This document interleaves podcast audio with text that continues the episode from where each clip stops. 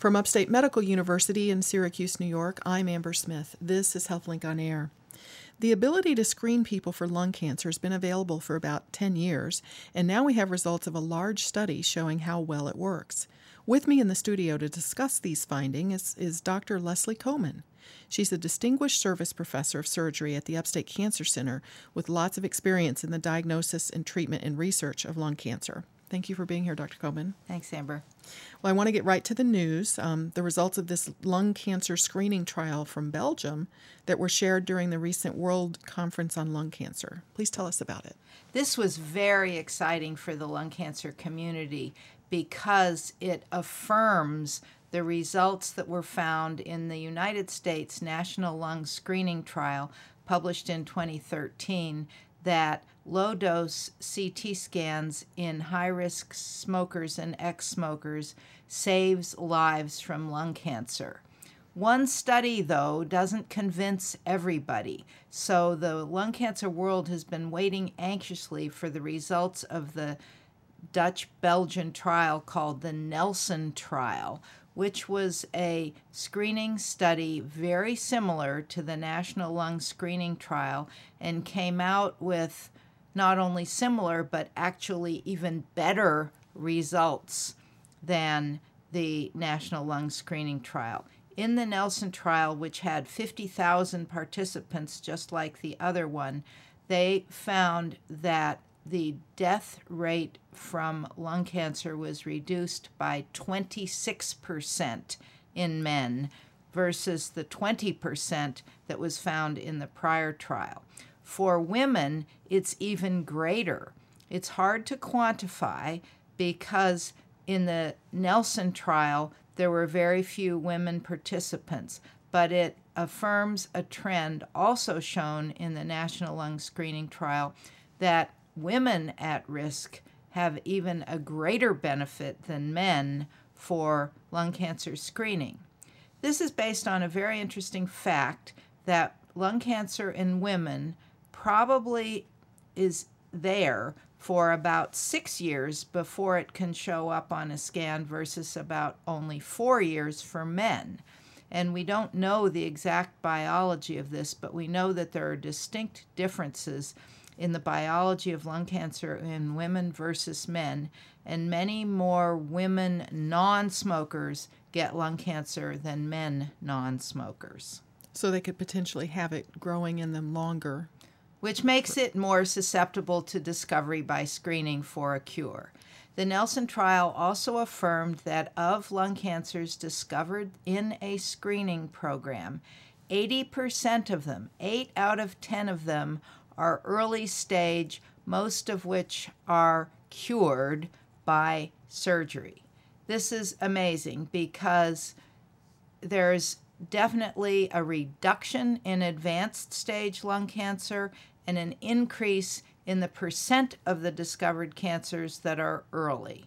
In the general population that comes to attention accidentally or by symptoms, only about 15% of them are curable in an early stage by surgery because most of them present in a later Much stage. later.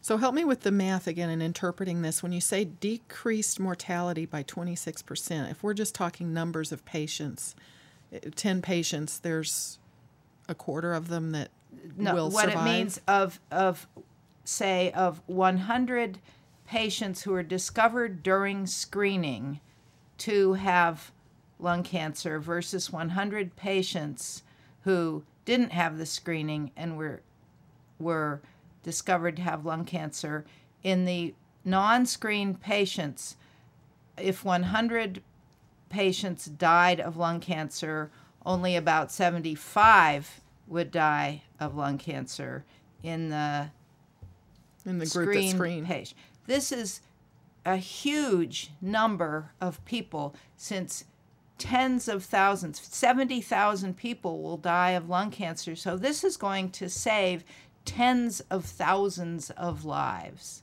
provided they get the screening. provided they get the screening and continue to get the screening. Because the other interesting fact is the more times you return every year or at the prescribed interval, the bigger your advantage becomes. And the Nelson trial had intervals that were different from the United States trial. We screened the patients once a year for three years. The Nelson trial did the first repeat screen after one year from the first one. The second one was after two more years, and the third one was after two and a half more years. So we may not even need to do it once a year. And this will vary both by the sex of the patient and as we learn more and more about the biology and what the radiology findings are. The other thing we're learning now is that artificial intelligence and computer aided diagnostics will play an extremely large part in interpreting the results of these scans. A CT scan, a single slice of the scan, one image is a two dimensional image. We can piece them back together to make a three dimensional image. And it turns out that volume of the small spot and its growth is much more important than the diameter. So we need artificial intelligence and computer assistance to judge increase in volume because even a very small spot that increases its volume may not necessarily increase its diameter to be seen just to a human uh, observer and but if it's growing over a year or 2 years or 4 years it's more likely to be a cancer Oh. This is uh, Upstate's HealthLink on Air. I'm your host, Amber Smith, and I'm talking with Dr. Leslie Kohman. She's the Associate Director for Community Outreach at the Upstate Cancer Center, and today we're talking about lung cancer screening. So, not every cancer has a screening test to go with it. I mean, we can think about mammograms for breast cancer and colonoscopy for colorectal and fit cancer. test. Don't forget the fit test, The which FIT is test. replacing the colonoscopy as much much easier for patients to comply with. Okay. But we don't there's no screening like for pancreatic cancer or liver cancer, but so so how is it that we can screen for lung cancer? Let's talk about how that's actually done. the screening is a CAT scan or CT scan that many, many people have had of various parts of their body for, for multiple reasons. So it's a medical image. It's, It's nothing an image. It's a mammography is also an image. Colo- colorectal cancer is not detected by image. It's detected by either direct visualization or what we call biochemical, that is, testing for something uh, in a laboratory type test. But this is an imaging test. And the lungs are a fairly easy place to image. They're, you have to look hard and long, but the cancers look very typical. And even when they're small, an experienced radiologist can predict whether this is liable to be a benign nodule or an early cancer with not 100%, but very good certainty. So I suspect that in many years we won't still be using imaging. There are many uh, aspects of research now going on to detect lung cancer by other means, by blood tests, by what we call exhaled breath analysis, where the compounds created by cancer cells make a different profile in the uh, content of the exhaled breath. But those are not anywhere near ready for prime time yet. The CT scan, it's an everyday test. It can be done in most places. Our biggest shortage in this country is radiologists with a lot of expertise to read them.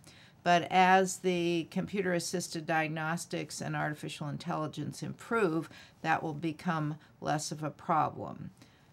The uh, biggest problem we have with lung cancer screening is that patients don't come, and it requires an order from a physician. A You can do a stool test for colorectal cancer yourself at home. You can, most places, women can self refer for mammography. You can't really self refer for a CT scan. You can go to a provider, your primary care doctor, nurse practitioner, and or your lung physician someone and say hey i want to be screened for lung cancer. But you can't just walk in and have it unfortunately. There is no cost to appropriate patients by the vast majority of insurance companies. This is mandated by the federal government so there will not be a copay or deductible uh, charge to the patient in almost all cases and the uh, but the primary care doctor will get the resort, result and then advise you to go. I just want to remind people that the people who are eligible for this test are between the ages of 55 and 79 and must have a history of smoking of 30 pack years. That means a pack a day for 30 years or two packs a day for 15 years, half a pack a day for 60 years, whatever the packs per day multiplied by the number of years has to be equal to 30 or greater. So this is for relatively heavy smokers. Heavy smokers and people who either are still smoking or have quit smoking within the last 15 years. And a very crucial part of any lung cancer screening program is smoking cessation counseling. And we have a certified tobacco specialist at Upstate who meets with every person who comes to get a screening CAT scan for lung cancer. And she follows up, she makes recommendations, she counsels people, and we believe that this is an ideal time for current smokers to quit. Now, the screening is for smokers, but um, lung cancer is showing up in people who never smoked, right? Yes. Um, actually, 20% of lung cancers are in never smokers, and more than half of all lung cancers now are in people who are not currently smoking, either never smokers or they have quit. So the actual development of lung cancer in active smokers is the minority of, of lung cancers right now. The reason we don't screen for those now is because the number of cancers discovered per number of people who would have to be screened doesn't meet our targets for a widespread public health guidance. However, as time goes by, we will be able to refine this. And I suspect that within five to 10 years, we may be screening people who have a family history or a certain gene profile. People will be able to get a blood test, which doesn't necessarily diagnose lung cancer, but tells us whether they have an increased chance of developing it. And then they can be put in a screening program too. So we're just at the beginning of this.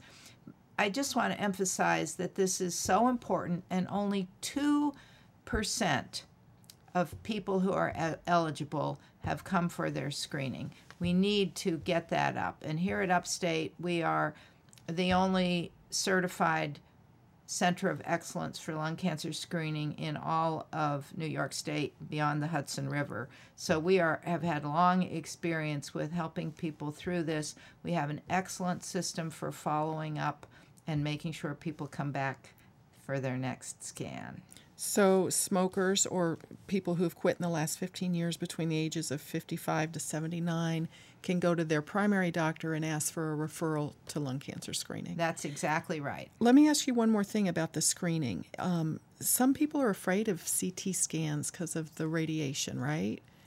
Yes, that's right. And the the scans that are done for screening are what we call low dose scans. So they have a much lower dose of radiation than a standard CT scan. And people say it's about the amount of radiation you would get from the atmosphere if you flew high altitude across the country once. It's not a lot. We have no documentation that that amount of radiation in this setting has ever caused a cancer. Maybe after 50 years and um, millions of people will find out yes, there may have been one or two cancers induced, but the value of it is so much higher. There's also fear about what happens if we find something. Uh, people themselves, smokers and ex smokers, are afraid of what's going to happen if lung cancer is discovered. The good news is that in a screening study, 8 out of 10 are going to be cured or close to it. And even people with widespread lung cancer are now living much longer because of immunotherapy. The other fear by doctors is that the patients will have invasive tests for spots on their lungs that turn out to be benign. This is a theoretical risk, but in an experienced screening center, the number of invasive biopsies that are done for things that turn out not to be cancer is extremely low, and the value falls all on the side of doing the screening. Oh, this is very valuable information. I really appreciate you sharing it. My guest has been Dr. Leslie Kohman from the Upstate Cancer Center. I'm Amber Smith for Upstate's podcast and talk show, HealthLink on Air.